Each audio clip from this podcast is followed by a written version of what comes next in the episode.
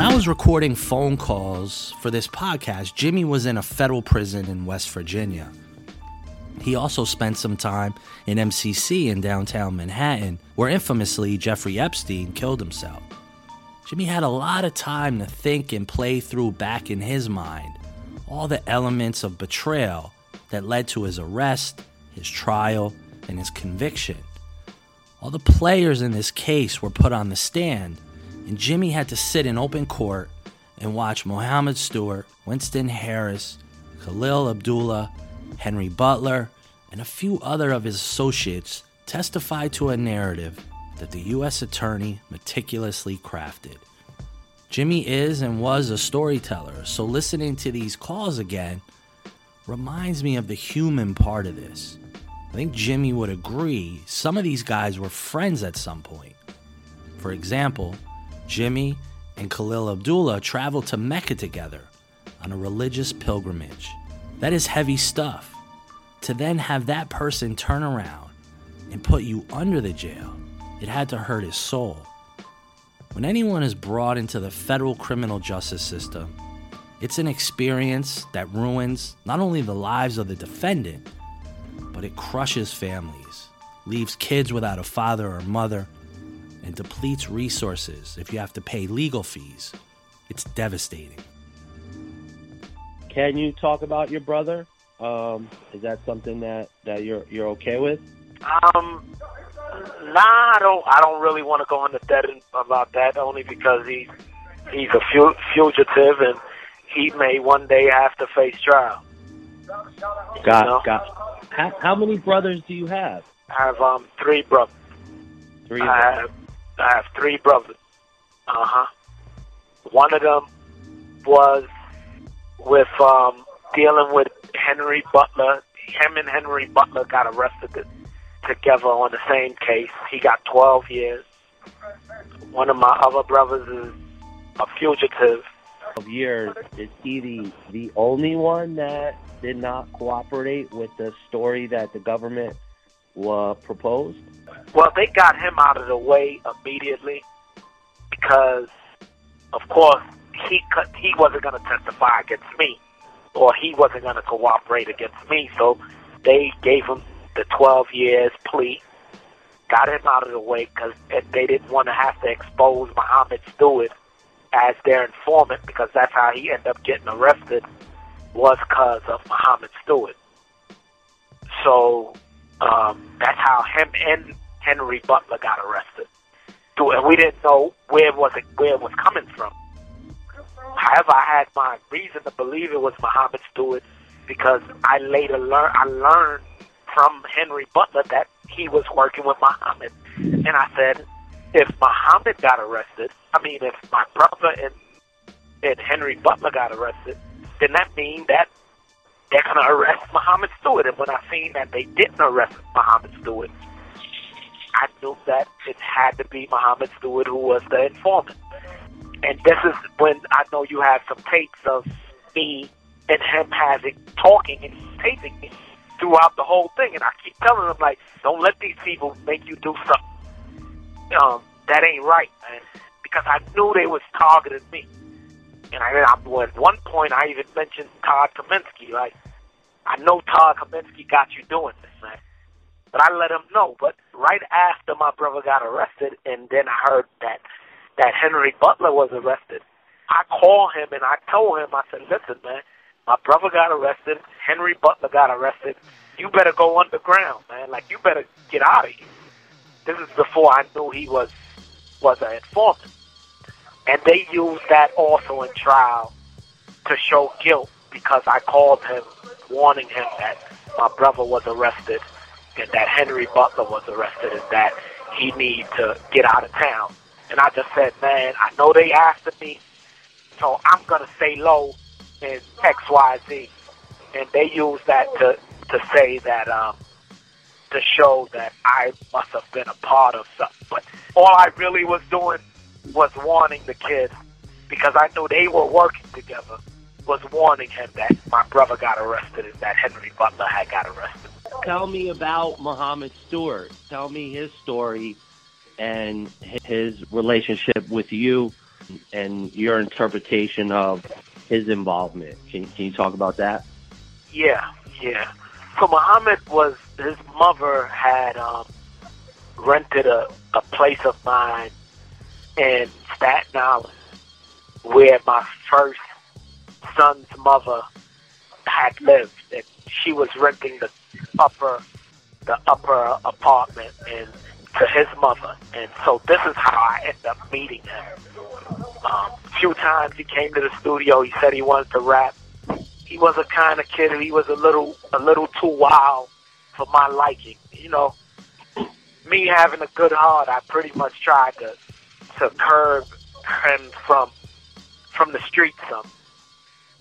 But anyway, um, and some of these outings of my parents coming coming over to the house, and you know, I would invite his mother over, and she would bring him along. It even came to one point of where his uh, I had invited his mother. Every year, I would do a, a yearly trip to either Jamaica or Dominican Republic, and um, I invited his mother to come because she was sick. She had cancer, and I invited her to come, and she begged me to let her son come. So when he came to the This call is from a federal prison. when he came to the Dominican Republic, he met my brothers in them, and this is when him and my brothers had a relationship outside of me. I never did anything with Muhammad Stewart. However, unbeknownst to me again, his relationship with my brothers were way more closer than I, I knew. And this is how he meets. He meets Henry Butler in Los Angeles. Him and Khalil was also very close. There's tapes of him going over to Khalil's house. I never even knew that he knew where Khalil lived. But he used to be at Khalil's house. They used to have conversations. And this is why when Khalil figured out, or when we figured out that Muhammad Stewart was a snitch, this is when Khalil really started panicking, especially after my brother had got arrested. But anyway, he got stopped one time with eighty thousand and a firearm. Obviously, he was working with my brother at the time. Um, they must have been watching them, and he agreed. They didn't care about my brother. They didn't care about anybody. He agreed to start taping. So he started taping me for two years. He started taping me, unbeknownst to me. I didn't know he was taping me. It's only since I caught this case that I I learned he, he you know all of the the tapes that they have of me and him. But uh, so when when after Henry Butler had this conversation one day with him in Los Angeles that he had a million dollars, which he was embellishing and was lying. Um, this is when they felt they should arrest Henry Butler because they thought he was my supplier, and so that's how that whole thing unfolds. And at the same time, they arrest my brother along with Henry Butler.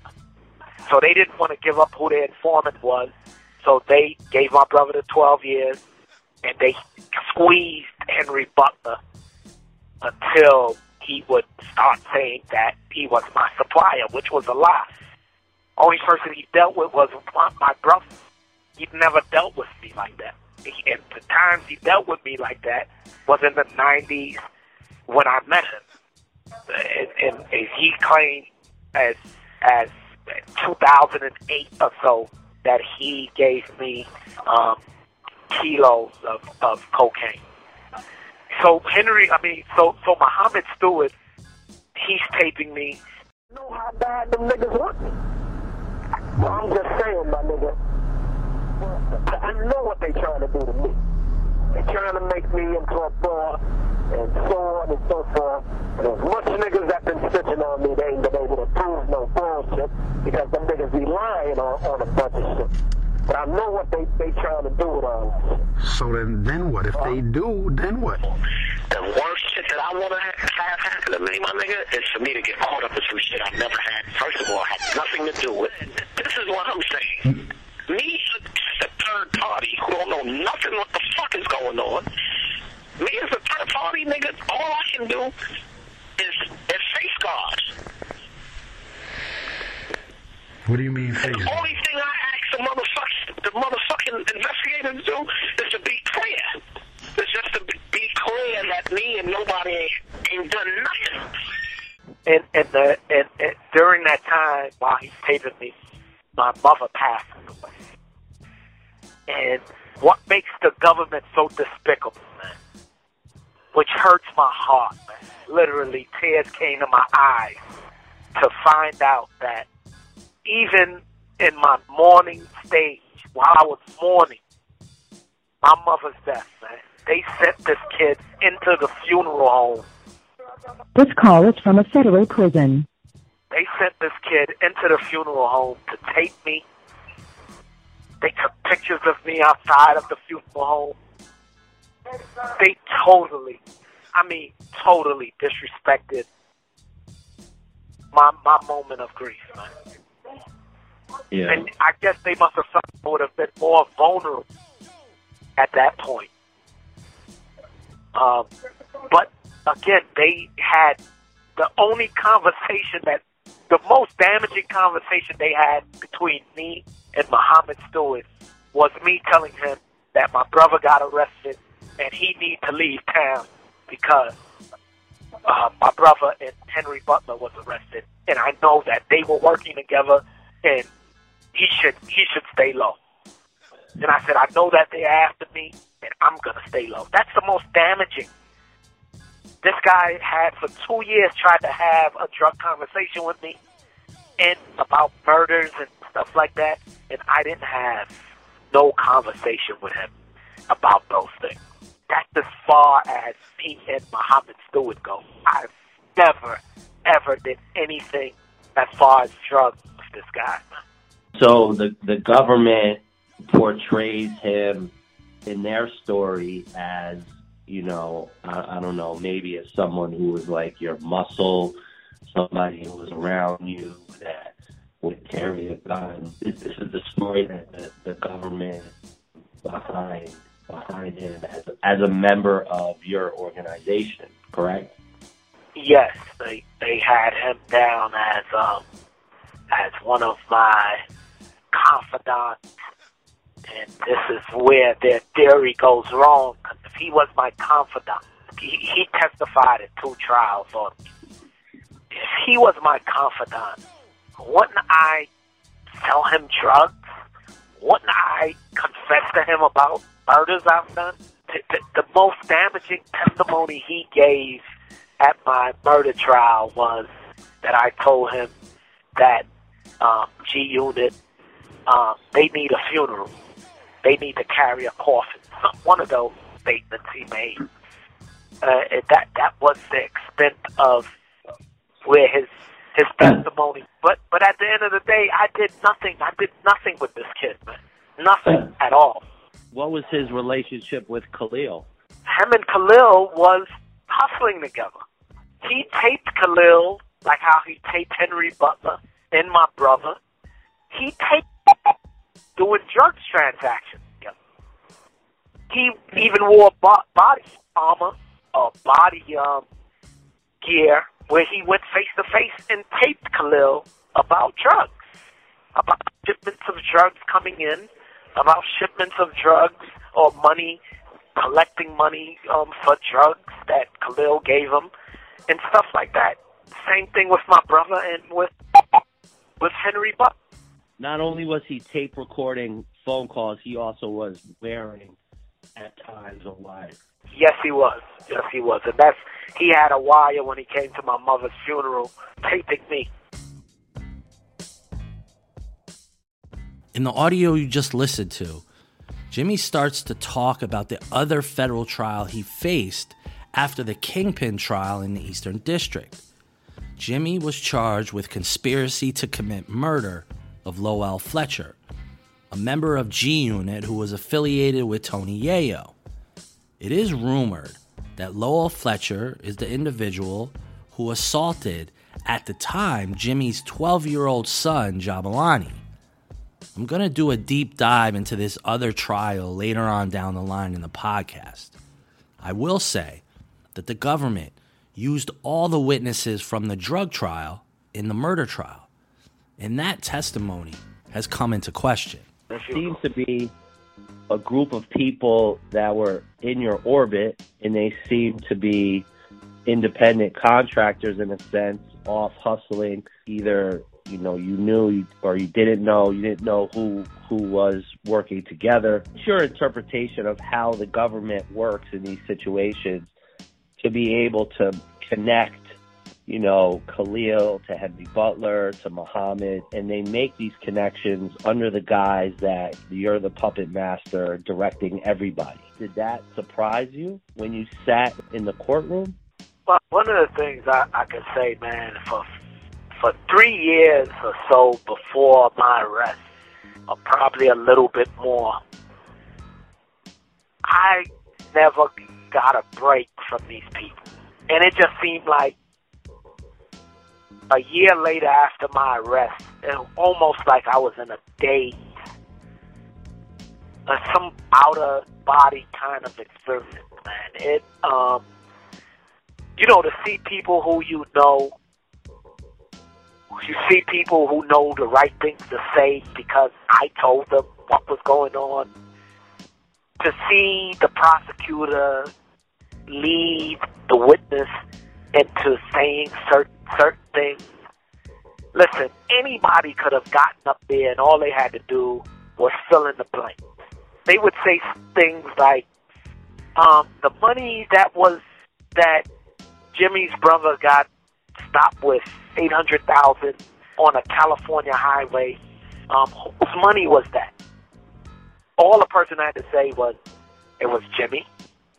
And when you was filmed going into um, the bank doing so and so. Who told you to do that?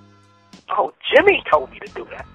And it was a rehearsed stage show that I was hoping that the jurors were were seeing were seeing that this is an act. This these these guys are rehearsed, and all these guys have to do is point the finger at me. And that's how the prosecutor told their story. Everything that happened in between Khalil, my brother, Henry Butler, and it had to do with drugs. All they had to say was, yeah, that was Jimmy. That was Jimmy's money. Yeah, Jimmy sent that money to. Yeah, Jimmy gave me that money. Well, I sent that drugs to Jimmy. That's all they had to say. They didn't have to really tell a story. They just had to fill in the blank with J I M M Y. And that was how they told the story. And so I'm sitting there, and at times I'm wondering, are they talking about me? Because I'm like, damn, that date I was in London, or, or this other date I was in Paris. Or this other date, I was in Africa. Or this other date, I was over here. And I was over there. Or I was in California. I was in North Carolina. But the jurors, you know, what I, what what they they overwhelmed us with witnesses. They overwhelmed the case with stuff that didn't even matter or didn't even make sense. But after a month of hearing people say, Jimmy, Jimmy, Jimmy, oh, Jimmy did it. Oh, Jimmy said that. Oh, Jimmy told me that. Oh, Jimmy, yeah, that belonged to Jimmy. And a month of that, I could see how a jury can find me guilty on every single charge. Where a guy could say that he saw me with a firearm, however, they don't have the firearm, and they find me guilty for possessing the firearm. For the world of me, I can't understand how the federal system works.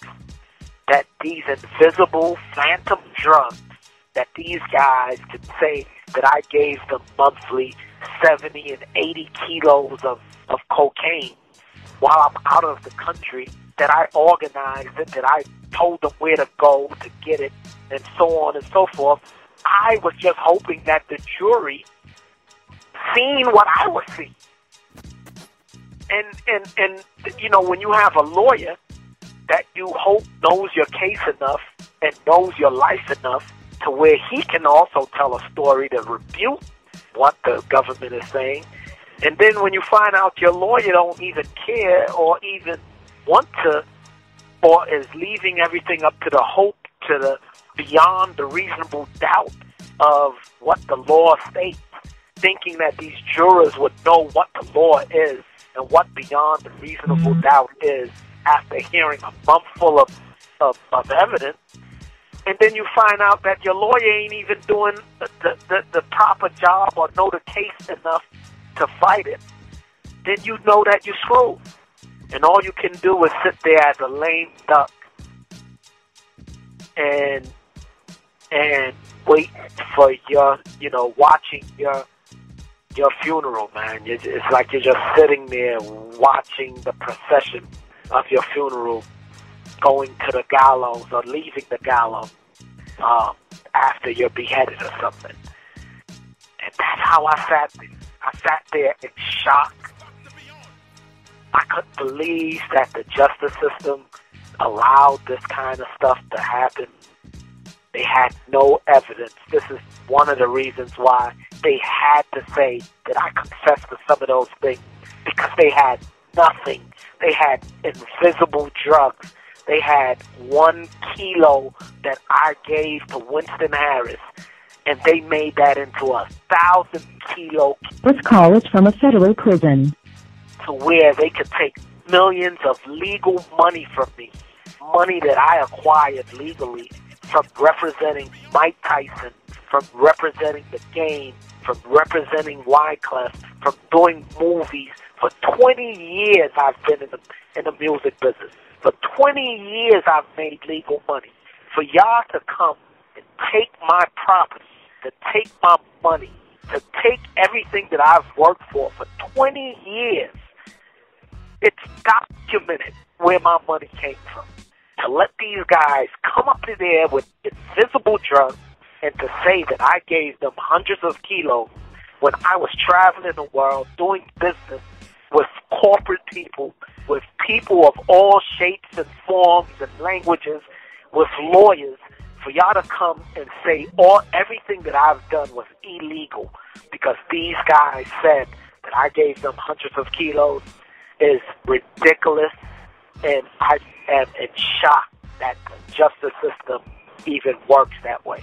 I am in shock, and that's what I was going through sitting through that trial for a month and two weeks of just hearing, pointing the fingers at me, that it's me, it's Jimmy, it's Jimmy, it's Jimmy, it's Jimmy. I didn't think the jury was going to believe it. But sure enough, they did because I was found guilty on every single count. And you know what I realized at that point? That I was the perfect scapegoat for these guys. I was the perfect lane for these prosecutors to make a name of, to to to to to, to read um, Loretta Lynch to say in the New York Times that we've finally taken down Jimmy Henchman. Like this is a game. Like this is I'm public enemy number one. Was ridiculous to me. Talk a little bit about the lawyer situation. I know that you have Lick, Jeffrey Lichtman, who's probably one of the foremost criminal defense attorneys in the country, and he's been your lawyer for I don't I don't know I'm, I'm sure a number of years. Talk to me about why he was not allowed to defend you in court. Talk to me about that.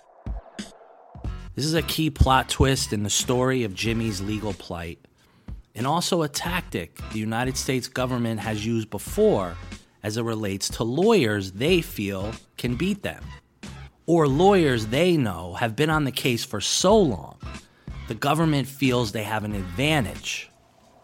So the the government being scared of Jeffrey Lichtman because Jeffrey knew every ounce of this case from the beginning to the end, and they knew they would have a fight with with Jeff. So their their their tactics, which they've learned from Judge Gleason when he was a prosecutor, the same way that Gleason did to John Gotti with Cutler and them, was to always knock out the lawyer who's gonna be the fighter. And so Todd Kaminsky, taking a page out of Judge Gleason's book, moved to disqualify Lichtman, saying that he was a part of my organization, that he was my house counsel, part of my organization, that he was going to see witnesses, he was intimidating witnesses, which was a lie, which was an absolute lie because all Jeff was doing was what a good lawyer does. If there's a witness there, he went and interviewed that witness. There was nothing illegal of what Jeff did. But what they were trying to do was indict Lichtman because they knew for sure if they indicted him, they would get him out of the case. So it was a classic prosecutor's move to disqualify him, saying that he was intimidating witnesses, that he wasn't my lawyer, that he was house counsel to me, like I'm some mafia guy because my name is Jimmy Henchman, and and, and that's how they kicked him out. They got him out of the way, you know, and so that forced me to go with a guy who might have been a good lawyer, who, if he knew the case well, but didn't know the case well, and he was brand new to the situation. Jeff knew the case from the from in the beginning when it was a financial case. He he knew the witnesses and he knew everything else. So Jeff was the perfect fighter for me. This case, if you when you talk to Jeff, Jeff will tell you this was a case he was born for. Me and Jeff would have beat the case because we knew every witness, we knew everything what was going on with those witnesses, and he he knew the person, a lot of them. Jeff would have knocked this out of the park. I sure enough don't believe that if I had if I had Jeff that I would have been found guilty on especially the CCE, the 848, the Kingpin charge that gave me the mandatory life sentence. I don't think I would have been found guilty on those most serious charges. Maybe money laundering, maybe firearm, or even obstruction of justice, but not CCE or Kingpin. Here is the scenario, and you tell me if you think what happened with Jimmy and his defense attorney was just and fair and legal. The government put a motion in front of the judge that Jeffrey Lichtman was defined as house counsel for Jimmy. What that meant in plain speak is the government felt that Lichtman was compromised, that he acted as a criminal defense attorney for Jimmy's whole criminal organization. This has famously happened before when John Gotti, the Teflon Don, went to trial in the Southern District. Well, in that case, guess who the U.S. attorney was? Like Jimmy just said in the audio, it was Judge Gleason. This is Jimmy's judge on the case. So, Judge Gleason could have declined the motion by the government and he could have allowed Jeffrey Lichtman to go to trial and fight the government for Jimmy. Like Jimmy said, Lichtman knew every angle of the case, all the players, all the gossip, what was true, what was not true, who was lying. So what happens? Lichtman is kicked off the case, and Jimmy's new lawyer must play catch up. So an entity that wins 95% of the time at trial and stacks the deck goes even further by playing dirty and maneuvering to get rid of Jimmy's best chance at winning. This is the shit that is so underhanded, it makes your skin crawl. But they do it all the time because justice doesn't matter. Winning matters at all costs. Jerry Shargel, the legendary defense attorney who took over the case, and as great as Jerry was as a lawyer, he was at the end of his career. And rumors within some of the mafia guys he had represented was that Shargel was suffering from dementia. And it got around that you shouldn't hire him. Jimmy didn't have this information. And Lichtman vouched for Shargel because Shargel was Jeff Lichtman's mentor. The dirty move by the U.S. attorney was the first nail in the coffin for Jimmy.